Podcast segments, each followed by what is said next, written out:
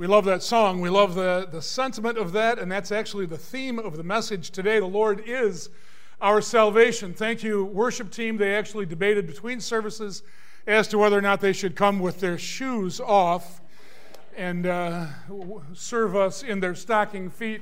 Thank you for not doing that.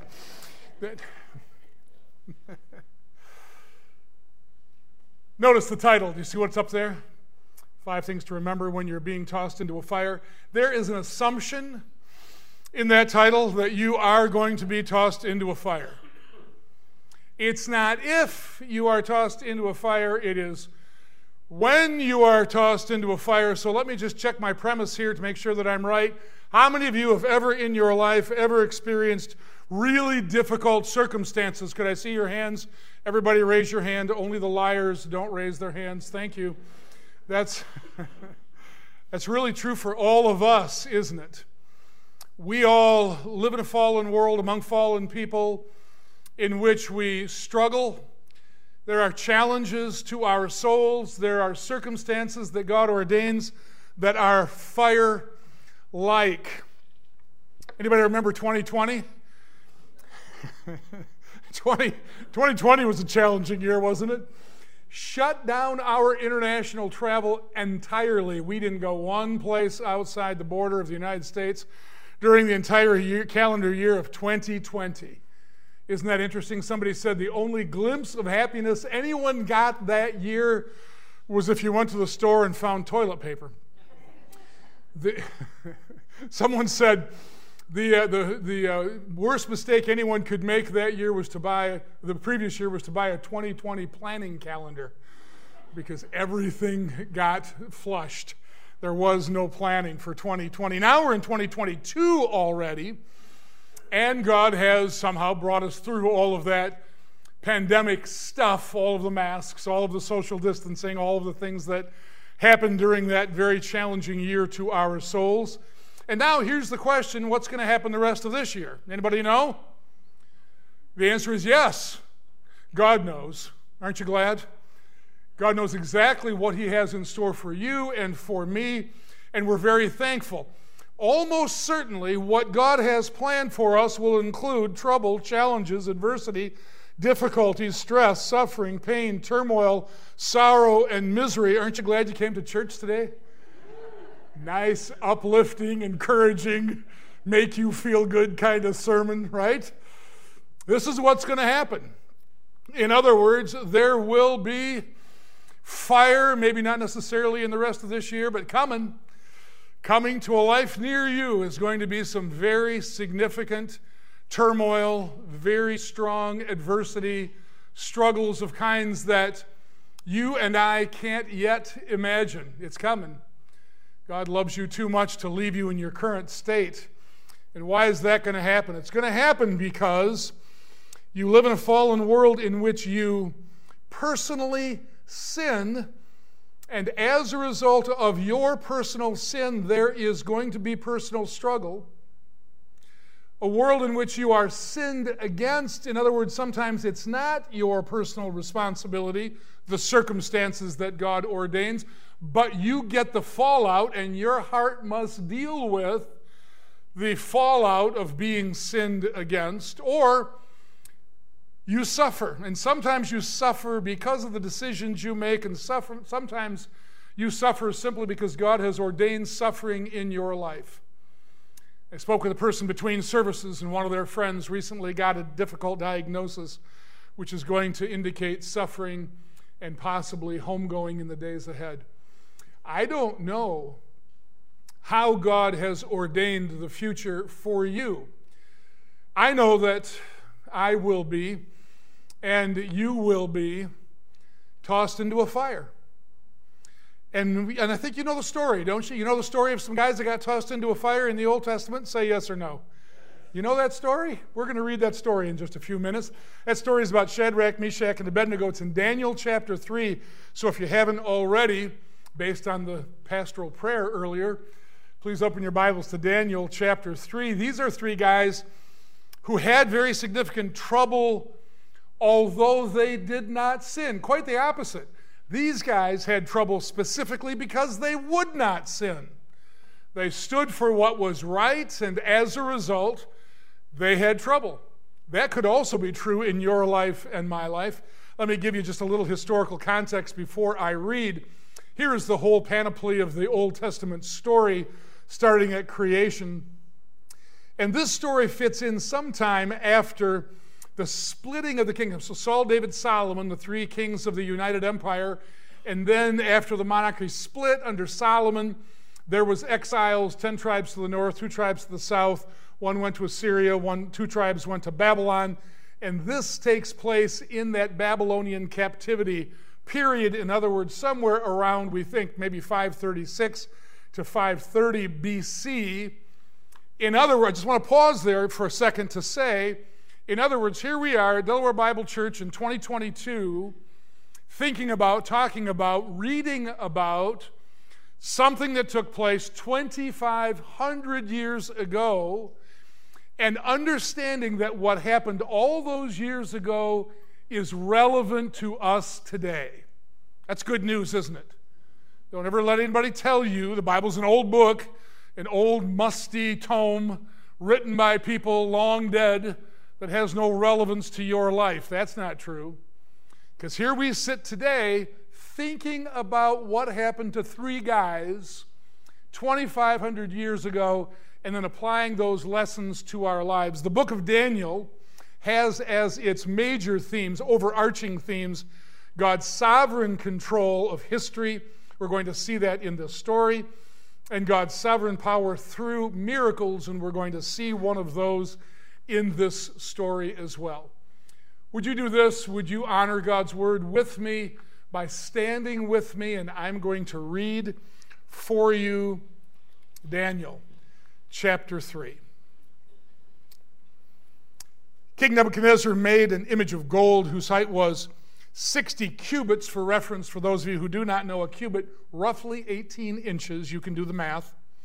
Whose height was 60 cubits, its breadth six cubits. He set it up in the plain of Dura in the province of Babylon. Then King Nebuchadnezzar sent together the satraps, the prefects, the governors, the counselors, the treasurers, the justices, the magistrates, and all the officials of the provinces to come to the dedication of the image that King Nebuchadnezzar had set up.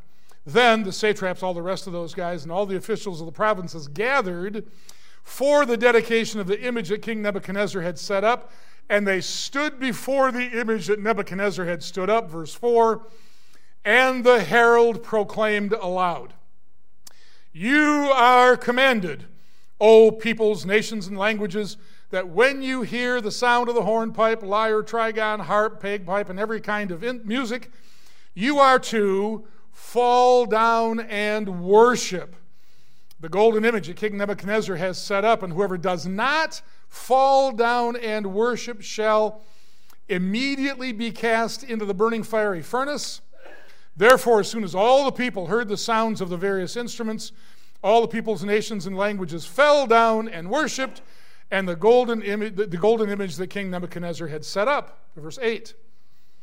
Therefore, at that time, certain Chaldeans came forward and maliciously accused the Jews. They declared to King Nebuchadnezzar, O king, live forever. You, O king, have made a decree that every man who hears the sounds of the various instruments shall fall down and worship the golden image. Verse 11. And whoever does not fall down and worship shall be cast into a burning fiery furnace. There are certain Jews whom you have appointed over the affairs of the province of Babylon. These men, O king, pay no attention to you. They do not serve your gods or worship the golden image that you have set up. Then Nebuchadnezzar, in furious rage, commanded that Shadrach, Meshach, and Abednego be brought. So they brought these men before the king. Nebuchadnezzar answered and said to them, Is it true, O Shadrach, Meshach, and Abednego, that you do not serve my gods or worship the golden image that I have set up? Now, if you are ready, when you hear the sounds of the various instruments, to fall down and worship the image that I have made, well and good. But if you do not worship, you shall immediately be cast into a burning fiery furnace. And who is the God who will deliver you out of my hands. Verse 16 Shadrach, Meshach, and Abednego answered and said to the king, O Nebuchadnezzar, we have no need to answer you in this matter. If, it be, if this be so, our God, whom we serve, is able to deliver us from the burning fiery furnace, and he will deliver us out of your hand, O king. But if not, be it known to you, O king, that we will not serve your gods or worship the golden image that you have set up. Verse 19 Then Nebuchadnezzar was filled with fury. Can you? Filled with fury. Go back to verse 13. Nebuchadnezzar in furious rage. Nebuchadnezzar clearly had an anger problem, don't you think? This guy needed biblical counseling for sure.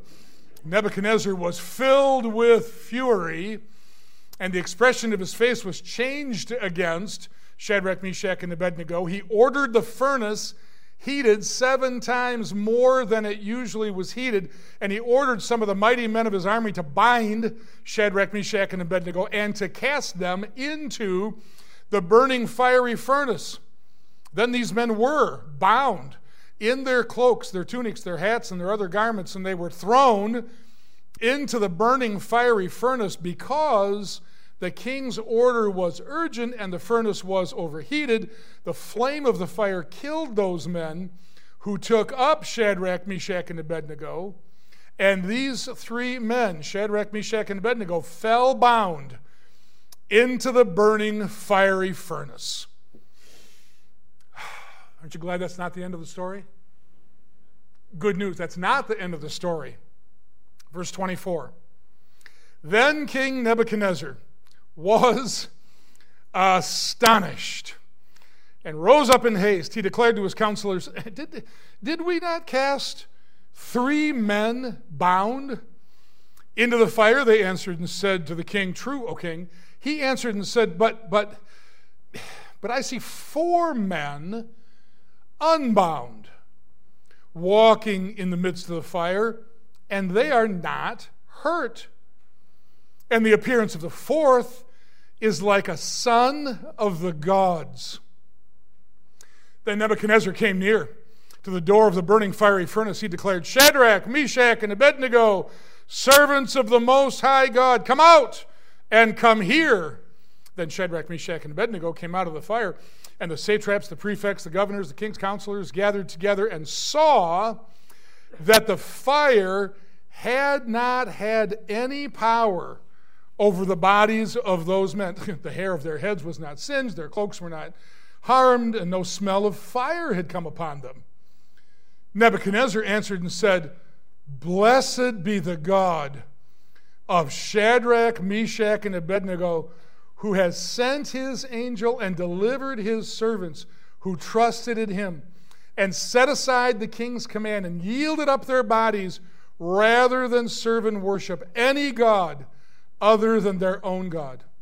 Therefore, I make a decree any people, nation, or language that speaks anything against the God of Shadrach, Meshach, and Abednego shall be torn limb from limb, and their houses laid in ruins, for there is no other God who is able to rescue in this way. Somebody say, Amen. Then the king promoted Shadrach, Meshach, and Abednego in the province of Babylon. Please pray with me. Father, here we are in your house on your day, people who know and love you, people who desire for our lives to count for eternity, for your glory. And so here's my prayer, dear Father, as we have held your word in our hands, as we have heard it read even so, Father, work in our hearts. Quiet in these moments, not just our devices, but quiet our hearts to hear your voice speaking to us through your word. And help us, dear Father, to apply the principles of your word, this passage, to our lives now and in the days ahead. This I ask in the name and through the blood of the Lord Jesus and for the sake of his glory. Amen. Thanks. You can be seated, please. Five lessons, five things to remember.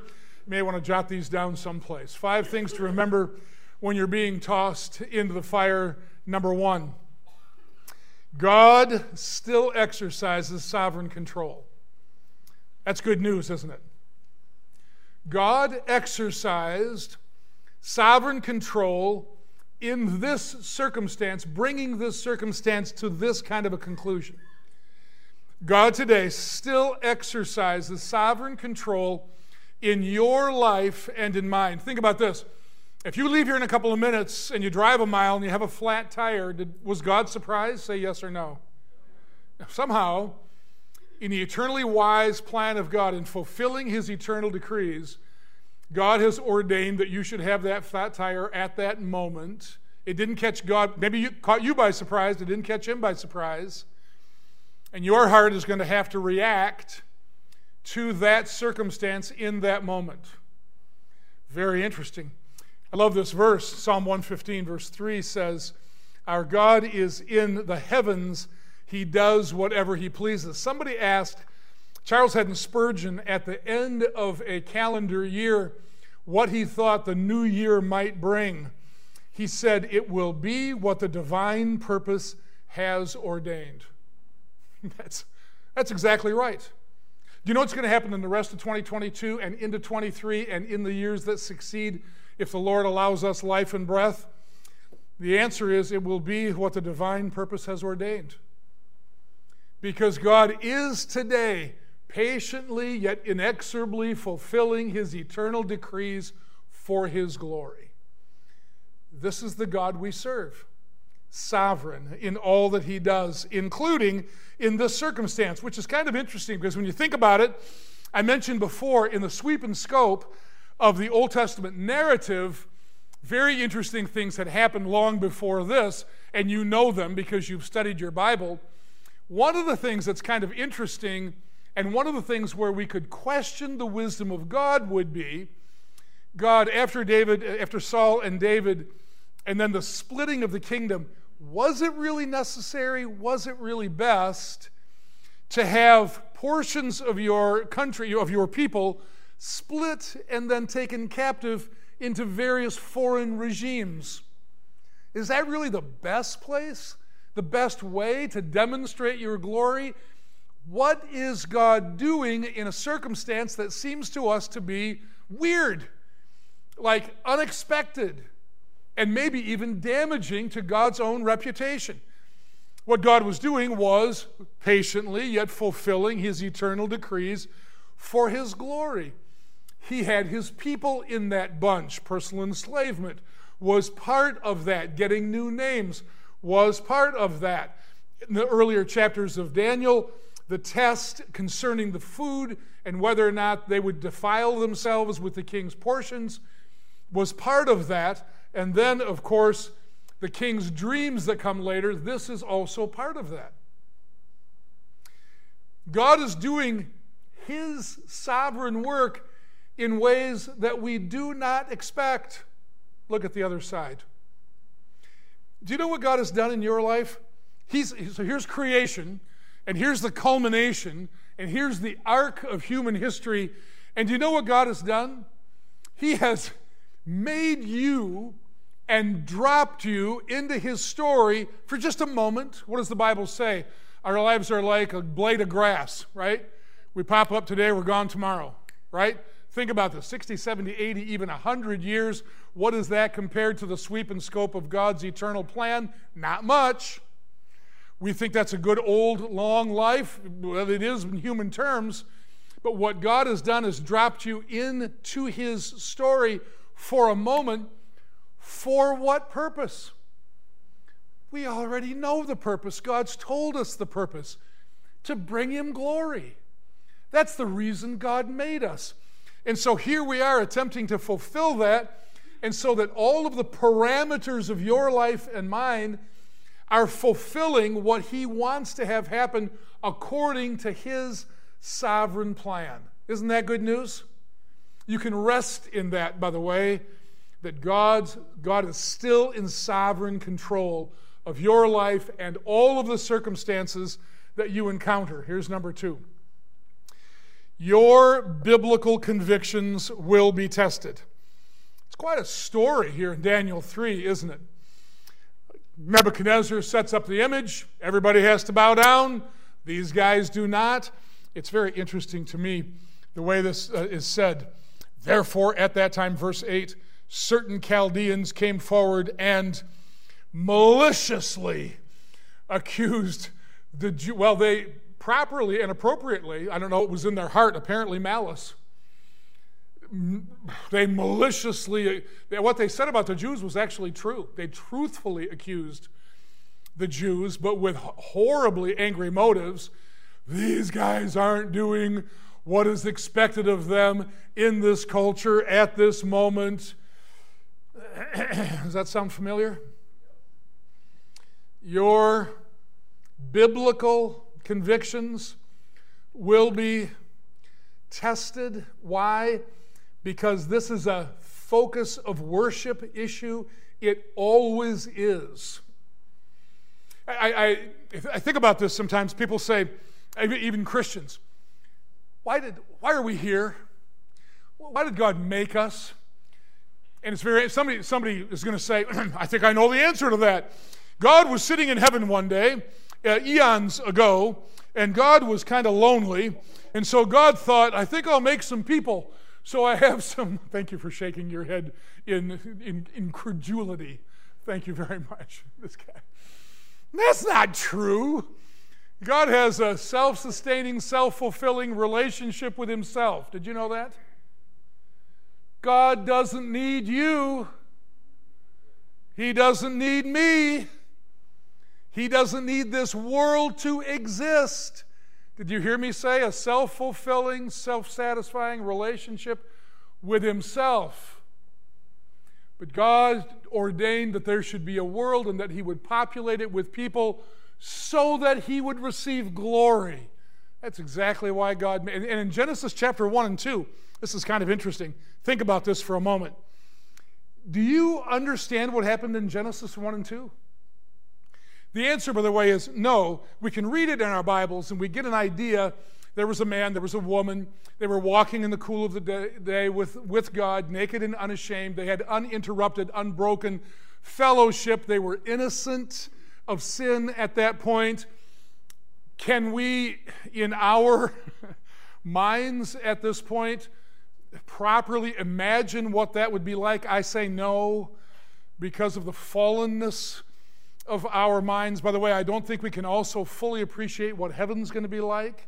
We can read about that and we can get some ideas, but the glory of that, I think, is unsearchable for us.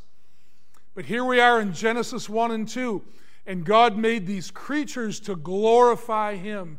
But God also made other creatures, and one of those, the anointed cherub, decided at some point, I will be like the Most High. Do you know what that is? I know the shorthand is sin. Do you know what that really is? That's a worship disorder. That, that is the anointed cherub saying, I'm going to be God for me. I'm going to make my own decisions. I'll be in control of my life and whoever follows. I'm going to be God for me. And then that being shows up in the form of a serpent in Genesis chapter 3 and says to that first man and woman, You can be God for you. You can do whatever you want. You can cast off authority. You can get out from under the oppression of this God who will not allow you to eat from that one tree. You can be your own man, stand on your own two feet, do whatever you believe. You have your own life to live.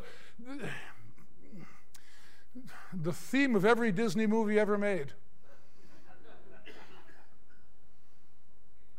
It's humanism. You're in charge. You get to have your own life. You can be God for you. And boy, that appeals to me. I, I, I really want to be in charge of my life. I, I really want to determine what I do and what satisfies me and how I get pleasure and where I go. And I, that really appeal. How about you? Does that appeal to you? Say yes. It does. I know it does. because that's endemic. That's the real pandemic. It is all of us wanting to be God for ourselves. It's a worship. We, we shortcut it and we say, what happened in Genesis chapter 3? Sin. Yep, sin for sure. Rebellion. Yep, that's part of it.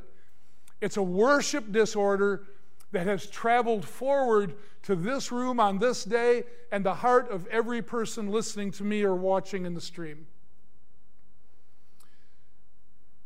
So, all of this has to do with worship. Number two, your biblical convictions will be tested. So, we're going to have to think about and think clearly about what's the difference between biblical convictions and personal preferences.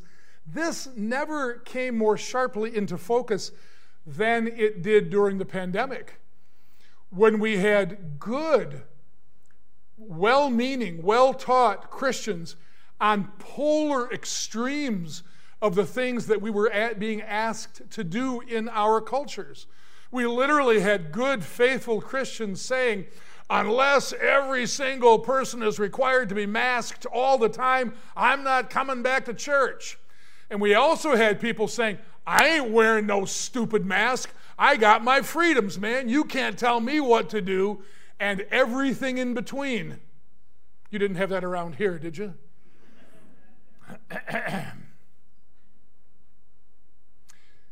so we better get busy thinking about the difference between convictions and preferences. And more importantly, we better get thinking about how you respond to Christians with different convictions and or preferences than you have. What do we do with those people who are wrong because they do not agree with me? Your biblical convictions will be tested. And wouldn't this be a wonderful time for me to go hog wild on all kinds of societal ills that are plaguing us these days and make some kind of radical political statements about all of the junk that's happening that's going to test our convictions? I will not do that. But I will say this your convictions on core biblical issues have been and certainly in the days ahead, certainly will be tested. So we better come down and figure out what are our real convictions about some of this junk that we hear about in our cultural news feed because your biblical convictions will certainly be tested. Here's number three. Sometimes you're safest in the fire. We're not going to bow down, king. Well, I'm telling you, I'm going to give you another chance. And the chance is when the instruments play, you bow down or you go in the fire. And the answer is our God is able to save us if He decides to do that. And if He decides not to do that, if we are crispy critters, we're not going to bow down. We're just not going to do it. So, sure enough, Bind those. Hey, hey, you guys, get the fire hotter, seven times hotter. The flames are licking their way up there. Get that fire. Get those guys bound. Let's throw them in the fire. A couple of soldiers die on the way up the ramp to throw these guys into the fire.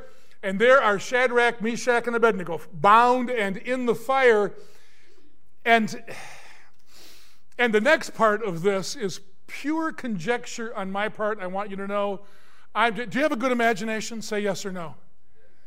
I, sometimes my imagination runs wild. Is that okay? Here's what I think may have, it's not in the text. Please understand, this is just Wayne speculating. Here's what I think may have happened. First of all, almost immediately, the, the ropes burn off, and so these guys are, are unbound. And they're walking around. Now, the flames are really high and really thick, and, and I don't know if they could see each other or not, but I think Shadrach says, Hey, Meshach, you over there? And Meshach says, Yeah, right over here. He said, How you doing? Fine. Cool as a cucumber. No problem over here. But aren't there flames all around? Yes, there are, but I have no impact on me whatsoever. Uh, Abednego, how are you doing? Yeah, I'm over here in the other corner doing great. Everything is fine. And so, and so somebody, maybe Meshach, has this bright idea. Hey, Shadrach, since you know, since what the king wanted to have happen isn't happening, maybe we should just walk out of here. And Shadrach says, Oh, no, no, no, no, no, no. That king was furious with us for not bowing down to his stupid image. And if he wasn't mad enough before, he lost some good men throwing us in here. I ain't going out there. That, part's not in the text. Did you get? They're walking around unbound because they're safest in the fire. Do you know that if God ordains fire for you, you are safest in the fire? Do you know what we want to do? We want, to run away. Any touch of adversity, any little struggle, any little problem, I want comfort. I worship at the altar of comfort. Things should go my way. I don't want to be uncomfortable. I don't want to be challenged in any way. I don't want to have difficult conversations. I'm going to get out. I'm going to run away from that circumstance in my marriage, in my employment, even at the church. I'm going to run away. I'm going to get out of the circumstance because that's best. No, it's not. If God ordains that you should be in the fire in a difficult circumstance, God wants you, I'm sure, to learn whatever lessons are available to you only in the fire. Come to embrace, come to enjoy the difficulties that God ordains for you and please see those trials as a gift from God's kind hand in your life. Sometimes you're safest in the fire. They certainly were. Uh, it was a time in my pastoral ministry, I don't think Scott mentioned. Uh, I was there in Indiana. When he was there, I was a pastor for 32 years before we began the ministry of OIC in 2006. For 32 years before that, I was a pastor, and one of the things that happened in the early 80s, horribly difficult for us, was that we had, I, I explained to one of the guys that asked me after the first service, we had in our church a cadre of people involved in sexual immorality. So we began the disciplinary process. They were absolutely unrepentant and totally arrogant about this. And it ended up that we had to discipline them remove them from the membership of the church. In doing that, we declare them to be unbelievers. They were, of course, very quickly accepted by another church down the road, which they ruined. These, and, and my church went from about 150 on Sunday morning to 80 on Sunday morning in a Sunday. I was devastated by this. I was sure that I had completely failed as a pastor. I was very, very discouraged, possibly depressed. I wasn't functioning well as a result of that. And one of the remaining men came to me one Sunday morning and he said, Pastor, this is what I think we need to do. I think what we need to do is to get the remaining men together and have a kind of men's retreat, but just a weekend away. And I think what needs to happen is that we need to process what's happened in our church we need to think about it biblically. We need to think about what God has done in our church through this and in our lives and in our families through this. And, Pastor, instead of calling some outsider to come and teach us for that weekend, we think you should do it. Okay? So we did that, and I got busy thinking about all of the passages that hint at the blessings that God can only give, give us through trouble in our lives. I ended up with a list of 16 that I taught my men that week. Here's a few of them. First, adversity shifts your attention from yourself to God. You've got no place else to go when you're in serious trouble. Second, adversity reminds you of your weakness. I think I'm strong. I'm a man. I can handle this. I can figure it out. But sometimes I can't. And in that circumstance, in my pastoral life, I was totally drained. Adversity motivates you to be aware of God's presence. God's presence, you all know, the fear of the Lord is not afraidness. We taught our kids operational definitions of various biblical words and phrases. We taught them this the fear of the Lord is the constant awareness that God is watching and evaluating everything I think, say, and do, and is rewarding or chastening me accordingly.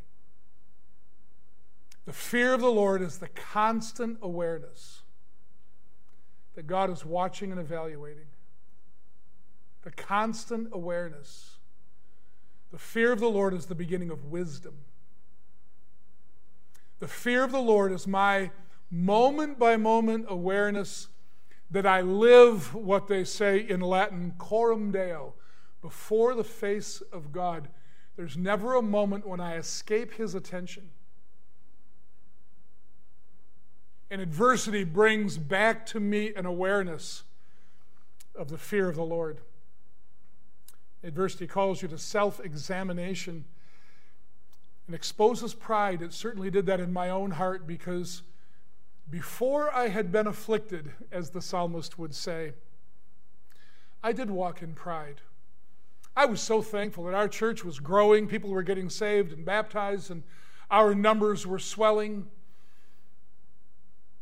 And then this circumstance occurred, and the church was cut more than in half.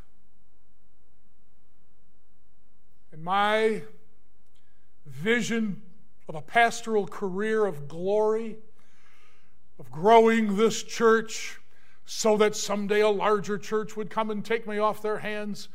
And by the time I was 35, I'd probably be the pastor of some megachurch someplace. All of that vanished, all of my pride crushed.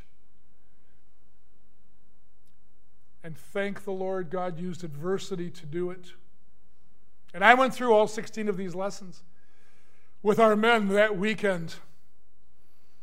We cried a lot. I cried a lot. A couple of weeks later, the same man who had come to me asking that we get away to process what God had done through adversity, came to me and said this. I'll never forget it. Pastor, I know it was difficult, but with all the blessings that God has brought into our lives, I can hardly wait for the next bit of trouble. I said, I can. I'm not ready yet, for sure. God wants to work in the fire in your life. So, how should you respond to the trouble? You, you maybe had this verse even pop into your heads while I was talking about. Here's, here's the really rubber stamp, the very famous verse we jump right into this verse and rip it out of context and we use it for our own purposes to give ourselves comfort. And I'm not sure that's the way it should be used. But when you get home before you read or memorize again 1 Corinthians 10:13, read 1 Corinthians chapter 10 verse 1 through verse 14 and get this embedded in its immediate context where Paul is talking about what happened to those faithless people out there in the wilderness thousands of years before, and what God did, and how they rebelled, and the punishment that God gave them. And in the context of all of those things, Paul says in verse 6 and in verse 11 of 1 Corinthians 10 these things were written for your instruction. People of Corinth, people of Delaware and surrounding communities, these things were written for your example, so that you do not sin in the way that those people sinned back there in the wilderness. And then when he gets to verse 13, he says, No testing has overtaken you that is not common to man. You think you're the first one in human history that's faced the kind of circumstance you're facing? You are not.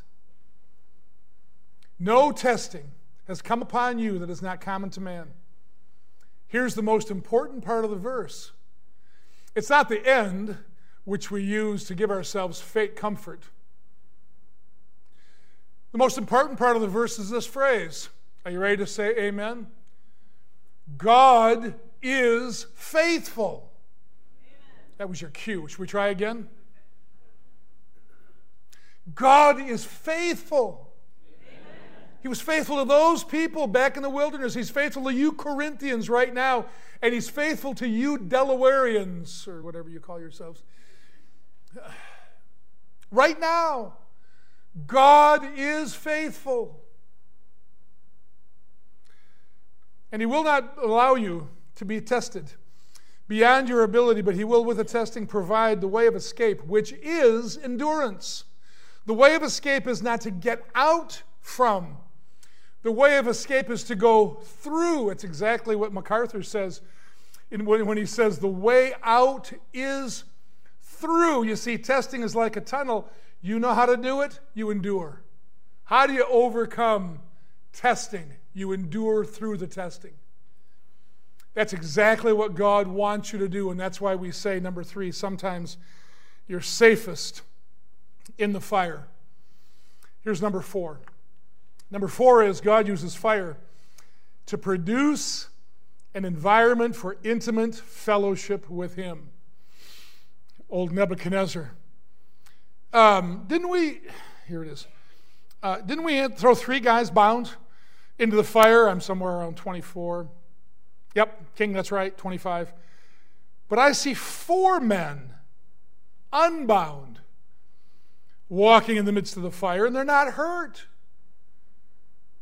The appearance of the fourth is like a son of the, who was that? We're not going to settle that debate here on this, on this Sunday morning in this forum. A Christophany could be, an appearance of Christ could be. Later, Nebuchadnezzar himself calls him an angel. Could have been an angel, I don't know. It's a messenger of God for sure. We know that. Think about this I'm in the fire.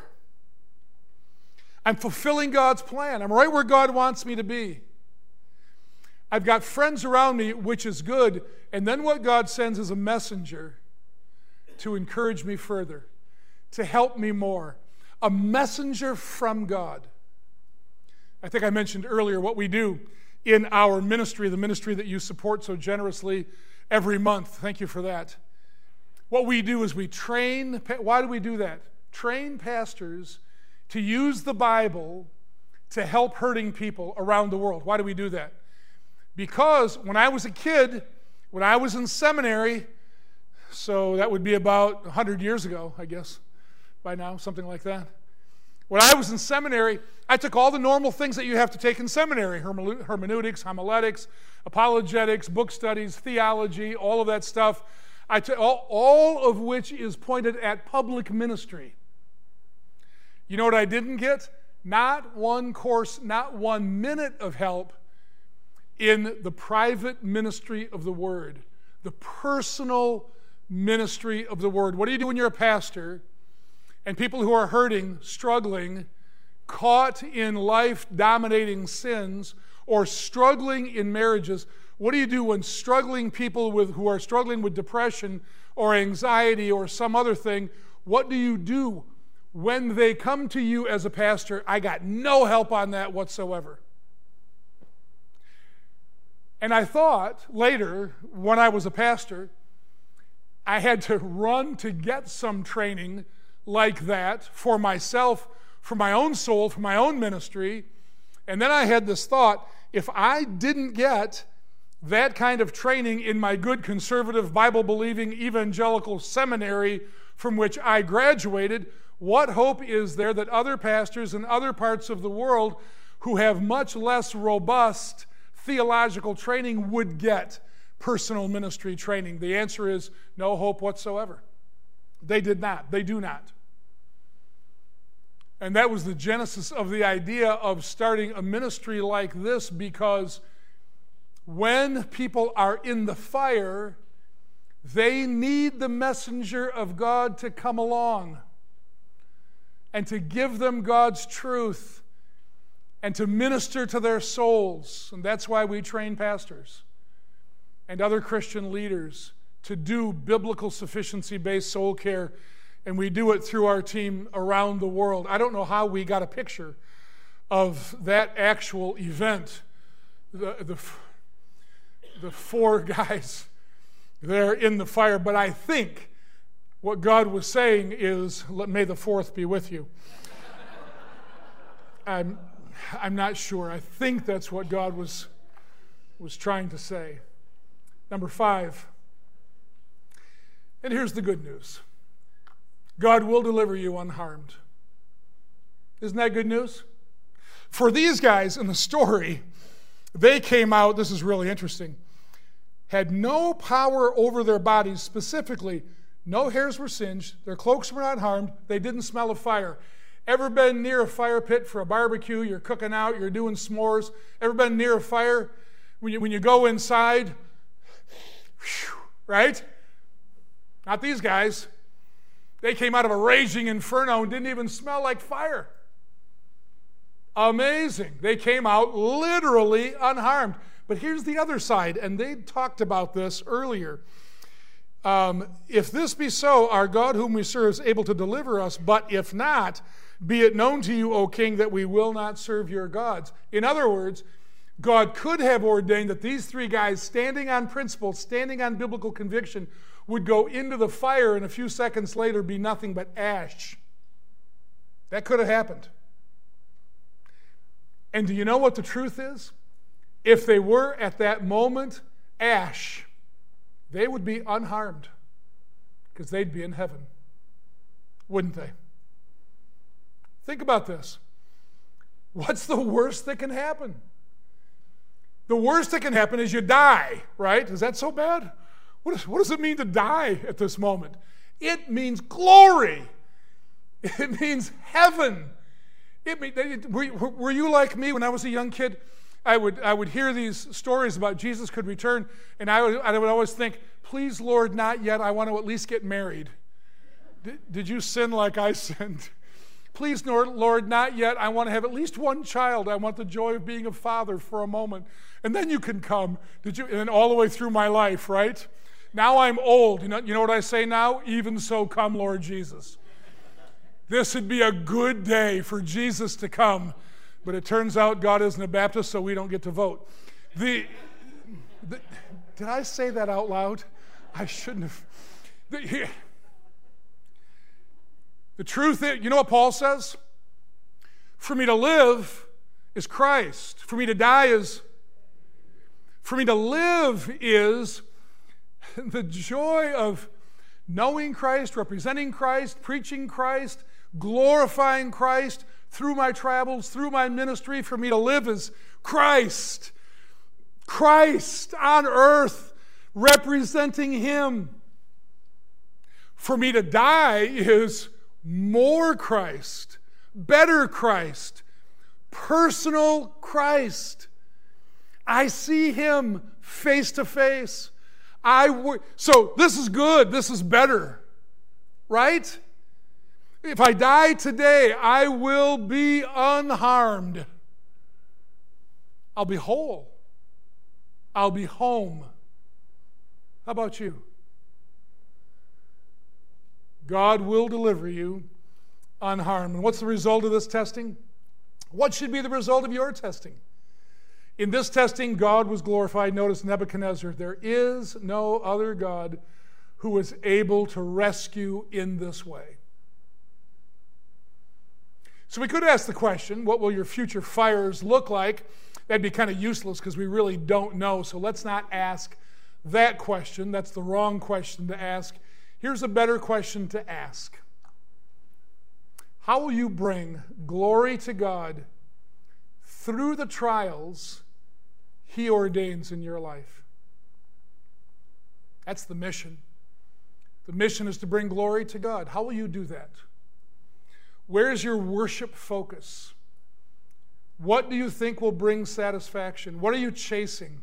What do you really desire? And we know if it's anything other than the glory of God being seen in your life, this is a good time to repent. Let's bow together for prayer. And Father, this is my prayer for these folks. For me, for my life, for my heart. When I start chasing what makes me happy, crush me, send me fire, get my attention back on you. Here's my prayer for these dear brothers and sisters, and even those who might be unsaved among us. Point our hearts toward you. For the believers, I pray that you would help us to understand our responsibility of bringing glory to you, to you in every circumstance of our life and not be quick to run away from the fire you ordain. And for those that are unbelievers, I pray that you will help them to see and understand your goodness and sovereignty and the way that you operate in human history so that they might repent and accept Christ as their Savior today. All of this I ask in the name and through the blood of the Lord Jesus and for the sake of his glory alone. Amen. God bless you. We're dismissed.